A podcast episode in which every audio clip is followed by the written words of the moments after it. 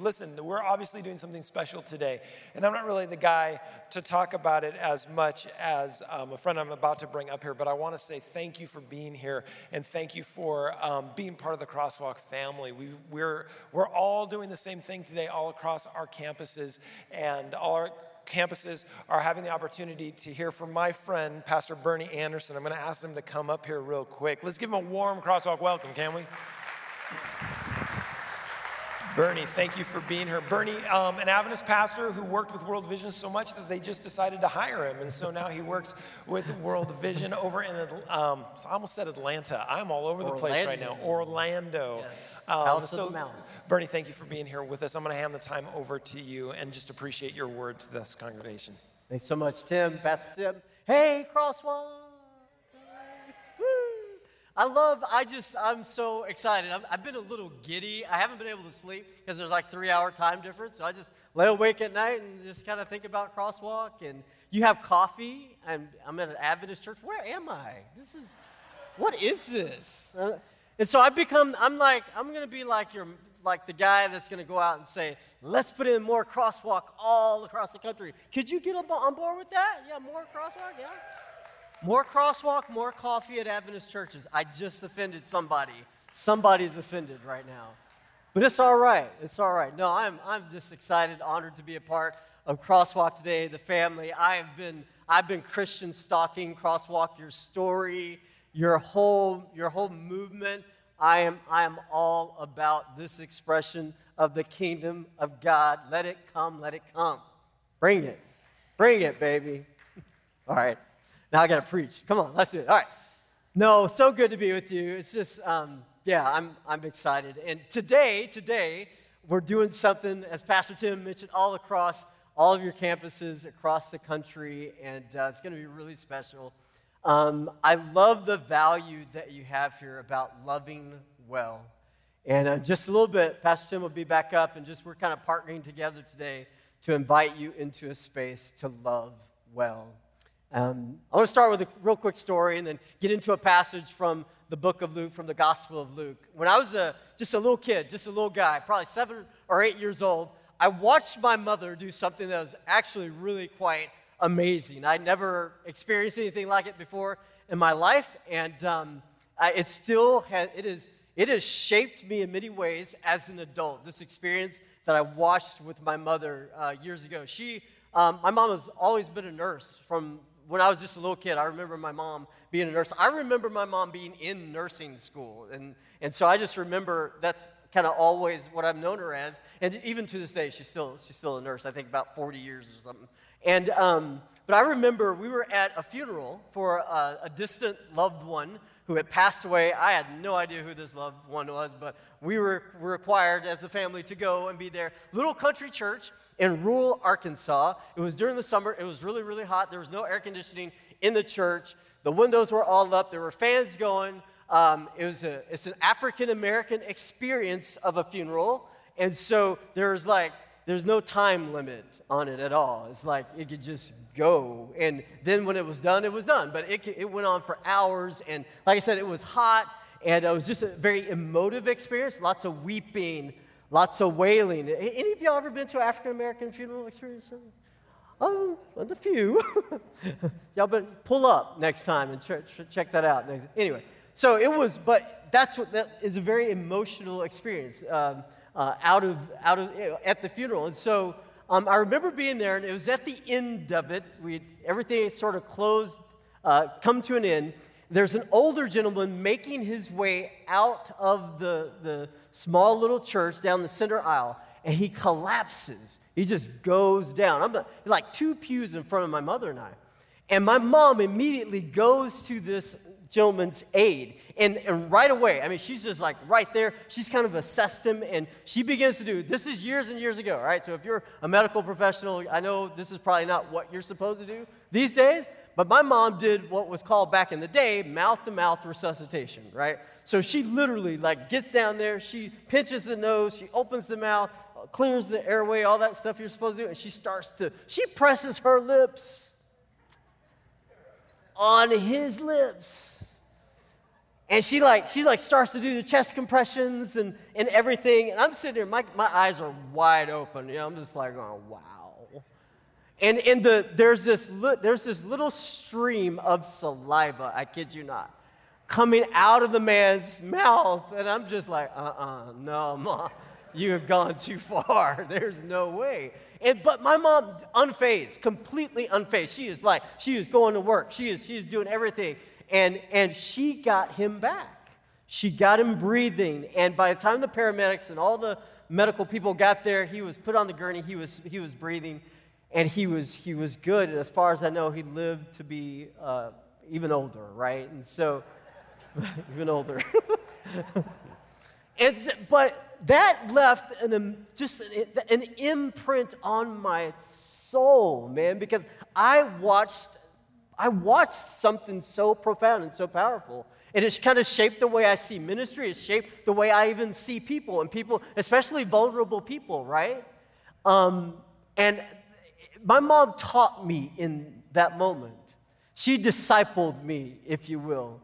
She discipled me on mercy and compassion and how what it means to serve vulnerable people. So from that story to this day, the way it shaped me as an adult, I come up with this basically this statement when it comes to serving vulnerable people. To serve those who are in need, we must respond with intimacy and action. All right? In order to serve vulnerable people, we must respond with intimacy and action. I want you to think about Go back through me with the story again. What mom had to do. She had to see what was going on. She had to get up from her seat. And she had to go near and she had to be with. She had to get all in that man's personal space in order to save him. CPR, mouth to mouth resuscitation, does not work from a distance. Doesn't work. She had to get really, really intimate, so much so that she pressed her lips against his lips.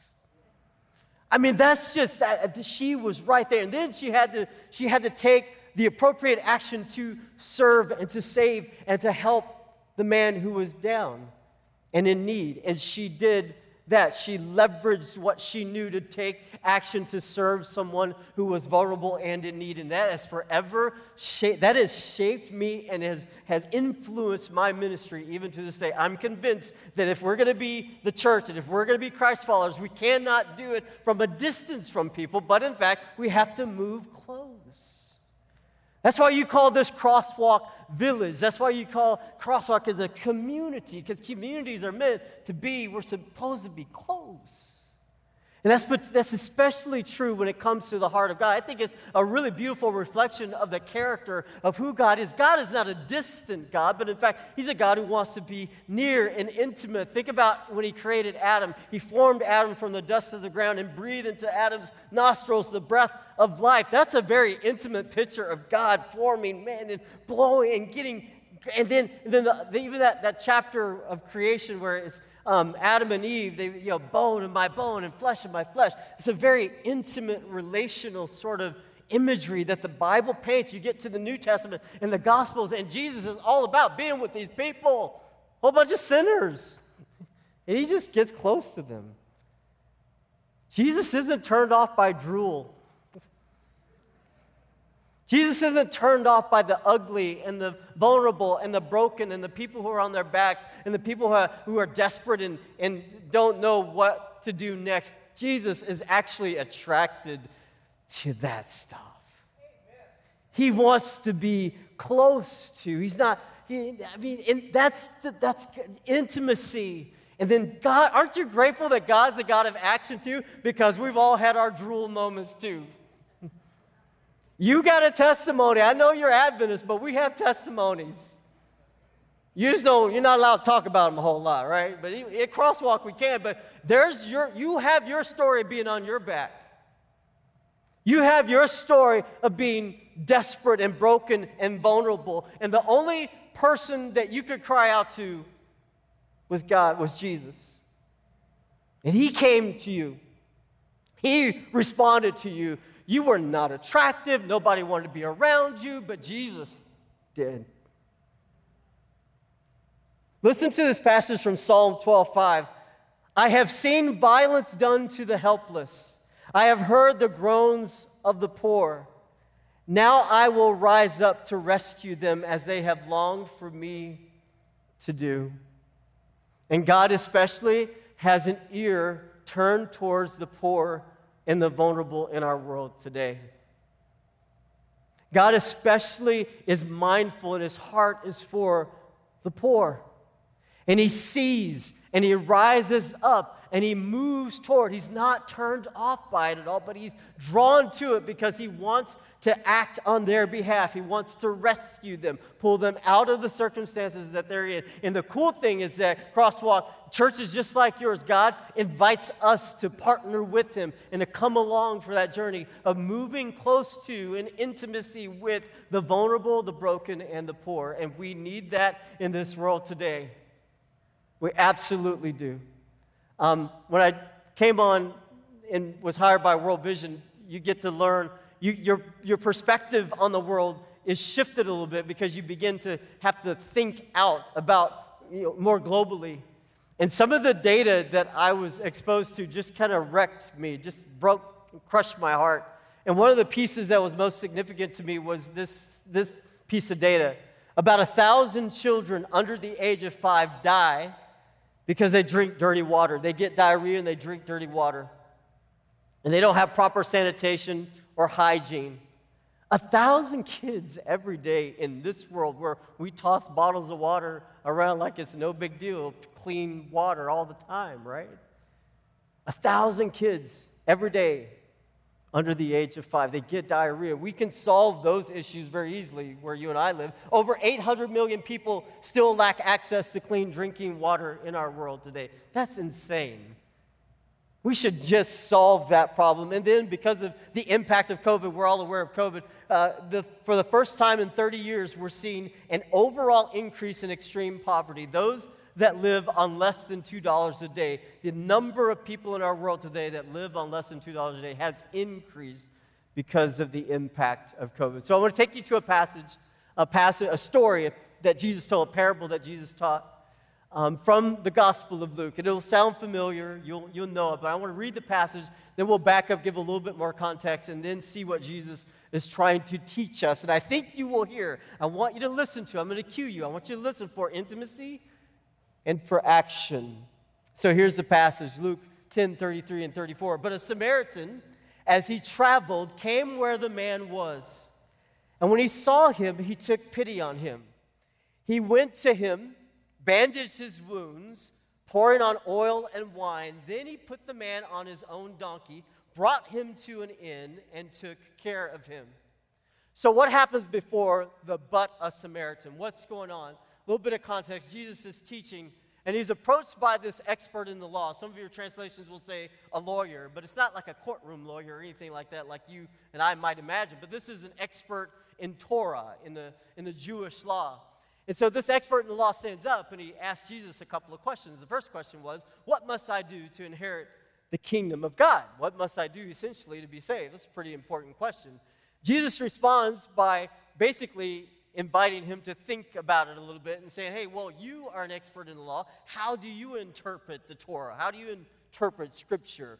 What must you do to be saved? And then he quotes back from the book of Deuteronomy and the book of, uh, the book of Leviticus, the expert in the law does. He comes back and says, Well, you love the Lord your God with all your heart, soul, mind, and strength, and love your neighbor as yourself. And Jesus says, Yes, very good. That's right. Do that, and you will live. But then the expert in the law, the lawyer, has another question, a follow up question. And it's from this question that Jesus launches into the parable of the Good Samaritan. He says, And who is my neighbor? Who is my neighbor? And the, then Jesus, Jesus says, Hey, well, listen, there's a story. There's, uh, there's a story of a man. He was traveling from Jerusalem to Jericho.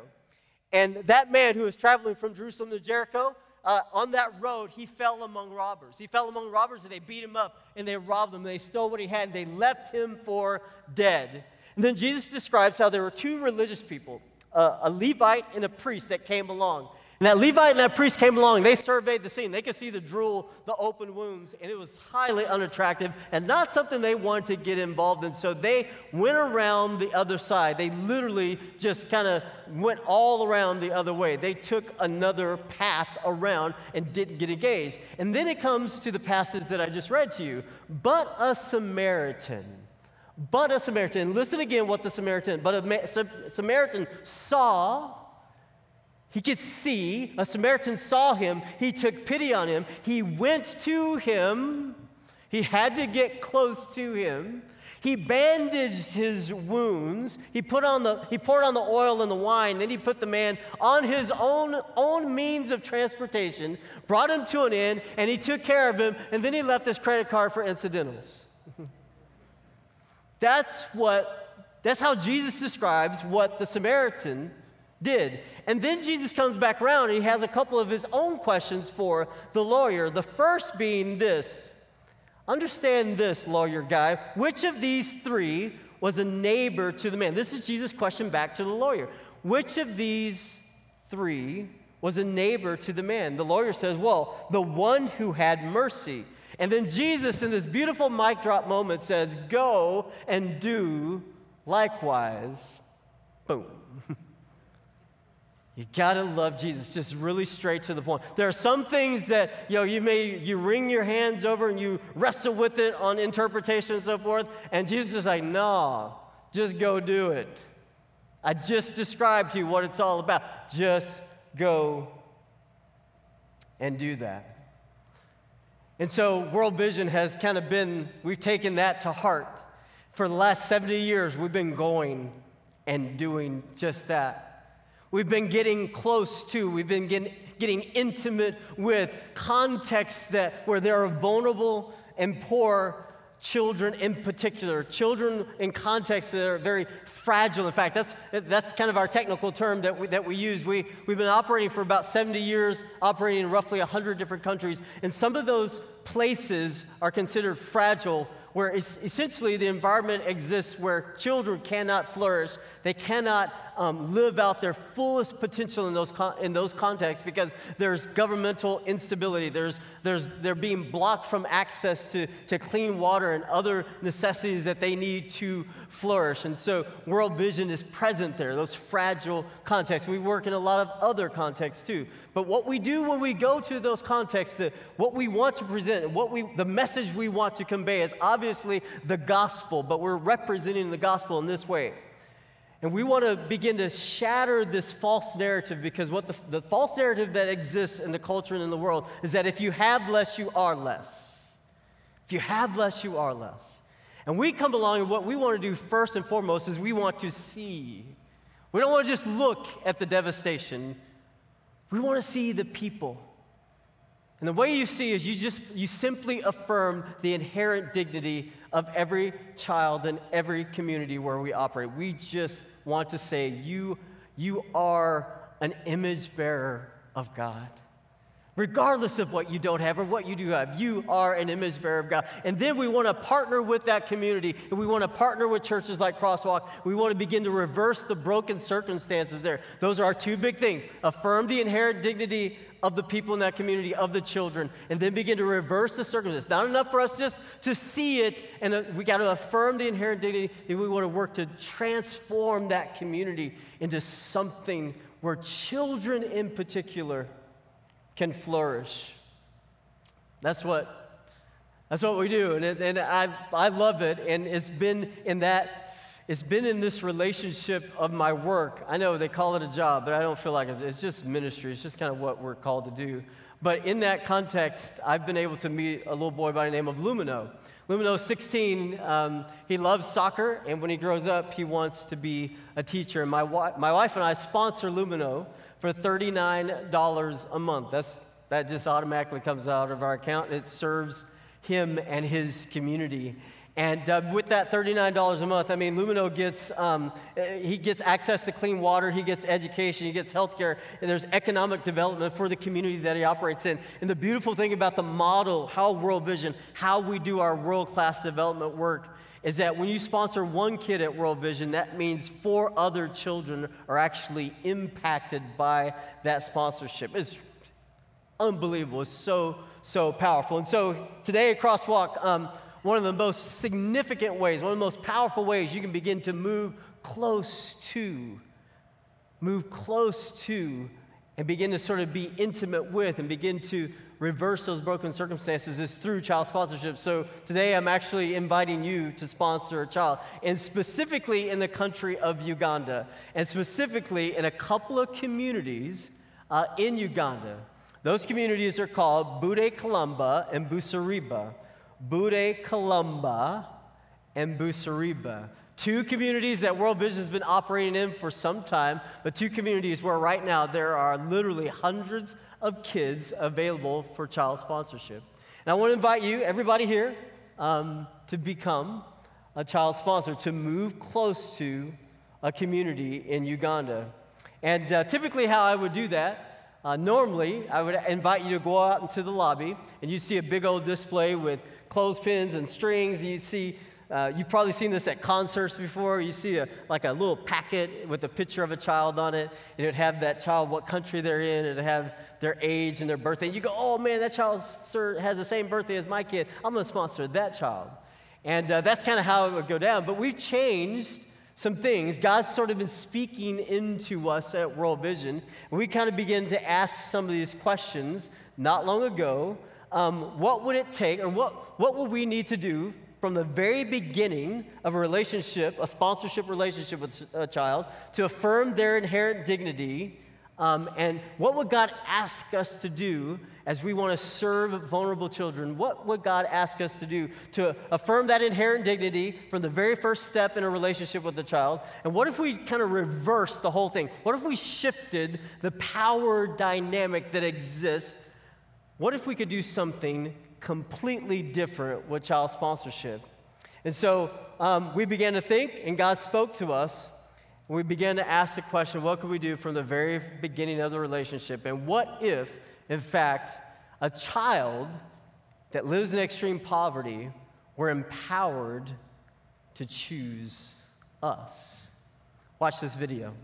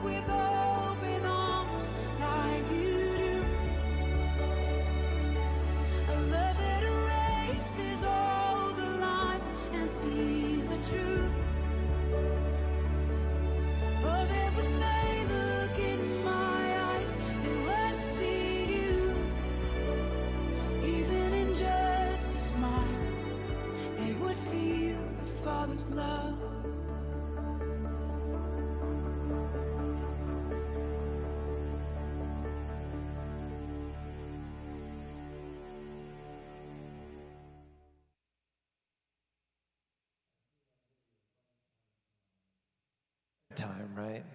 Every time it gets me. We started talking about this partnership with World Vision because of the flip, because of the change.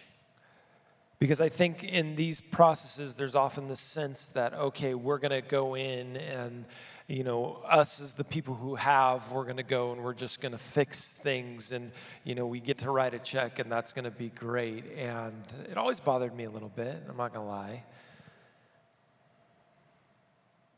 But, Bernie, when you talk about, when you talk about they get to choose you, you know, as as Christians, we live lives of being chosen by God. You didn't choose God before you even knew you needed God. The Holy Spirit was working on your heart to give you that revelation and that understanding that there is a God who has chosen you. And today we're going to ask you to be vulnerable. We're going to ask you to go outside. And rather than with the power that you have in your capacity, take a picture and, you know, choose a child, we're going to ask that you're going to go out there and take a picture. And then Mike Rhinus and I are going to get on a plane tomorrow and we're going to fly out to Uganda. And we're going to be at the choosing parties where the kids are going to see pictures of you. So take a good picture. like, don't get weird with it. Make the best side. Make it. Someone asked me, What happens if a kid doesn't choose you? I'm like, What were you doing in that picture? But we're going to be there while the kids choose you and we're going to meet them. So be nice to us because we're going to be like, Are you sure, buddy? That's the one? No, I'm just kidding. And then next week, we're going to come back with all of their pictures having chose you. And you're going to walk out and see which child walked into a room and said, That's the person. You know, and this is not, I mean, it is, but it's not about the money, right? You wouldn't, you wouldn't even be sitting in this room if $39 was an issue for you.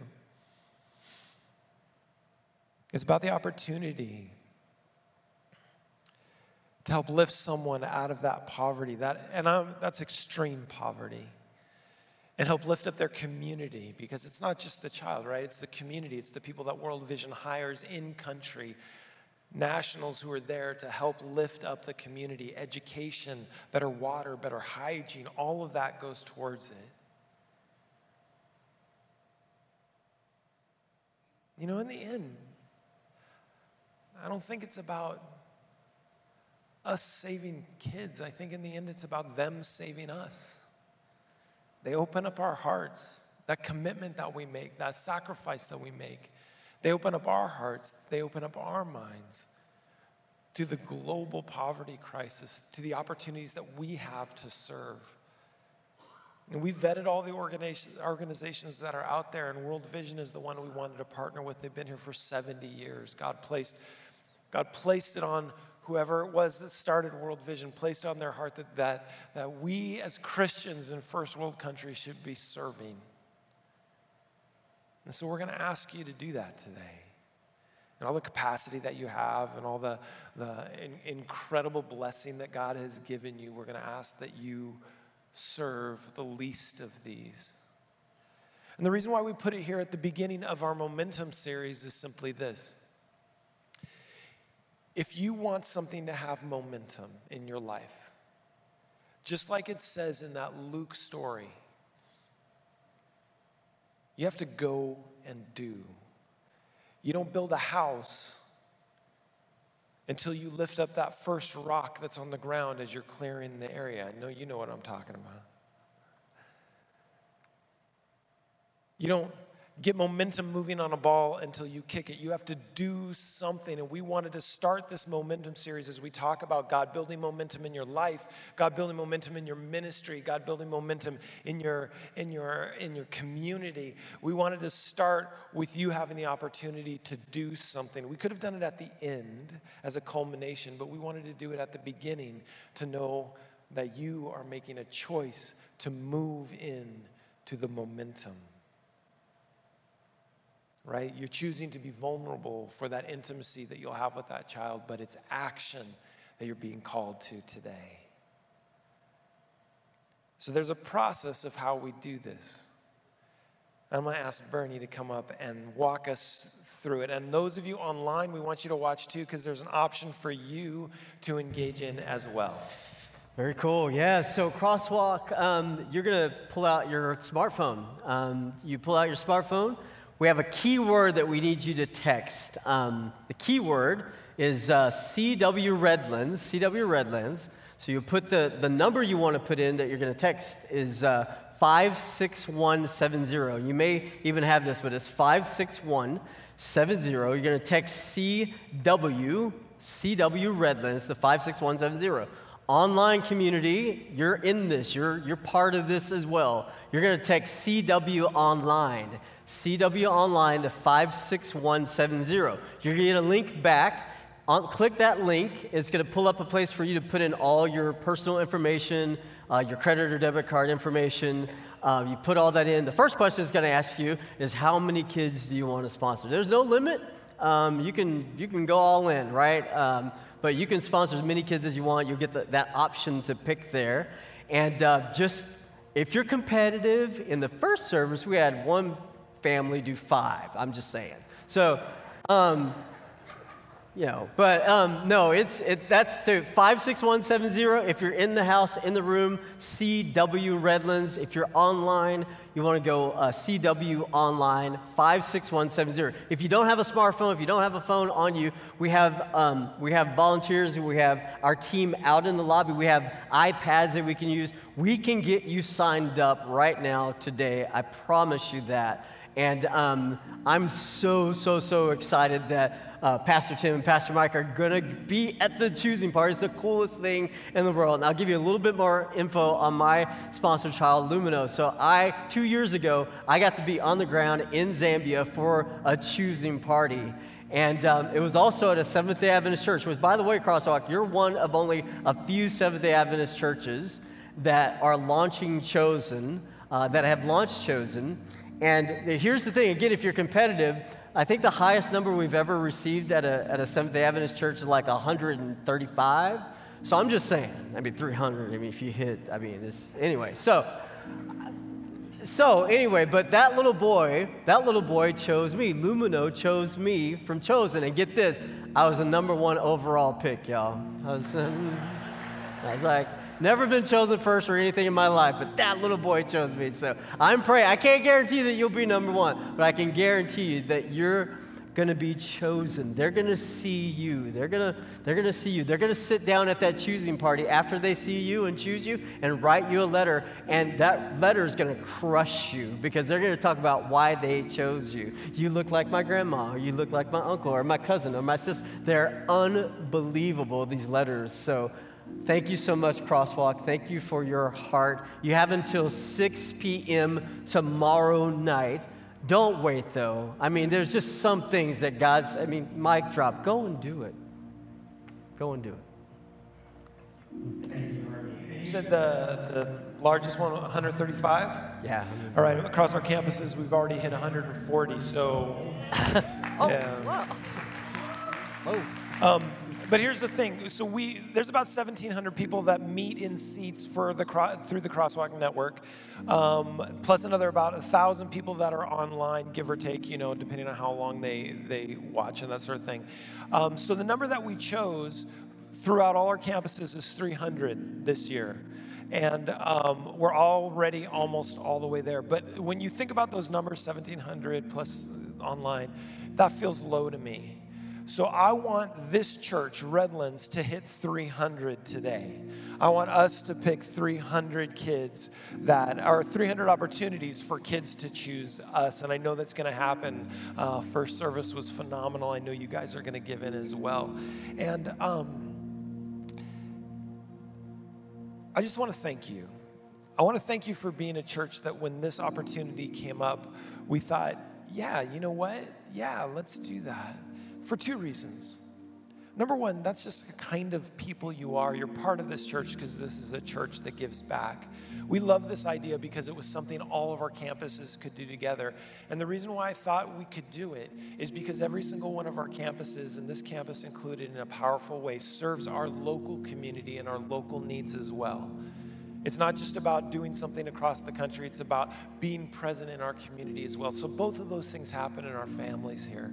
And I want to thank you for that. The way that you give, the way that you serve, the way that you open yourself up to opportunity, the way that you seek intimacy and move towards action is incredible. The momentum that God is building through you is just beautiful. So thank you. I want to pray with you today, and then we'll send you out into the lobby to get those pictures taken. Let's bow our heads. Heavenly Father, Lord of grace, we are so thankful. We're thankful for the way that you chose us. And Lord, we're going to take an opportunity today to be vulnerable once again. So, Lord, as we take these pictures and we take these stories to these children in Uganda, Lord, I just ask that, I just ask that the, the way be cleared. It's a, it's a blessing as far as travel goes, but also, Lord, that, that we bring with us the hopes and dreams of those who want to serve. And Lord, may every single one of those children know that they are loved by you.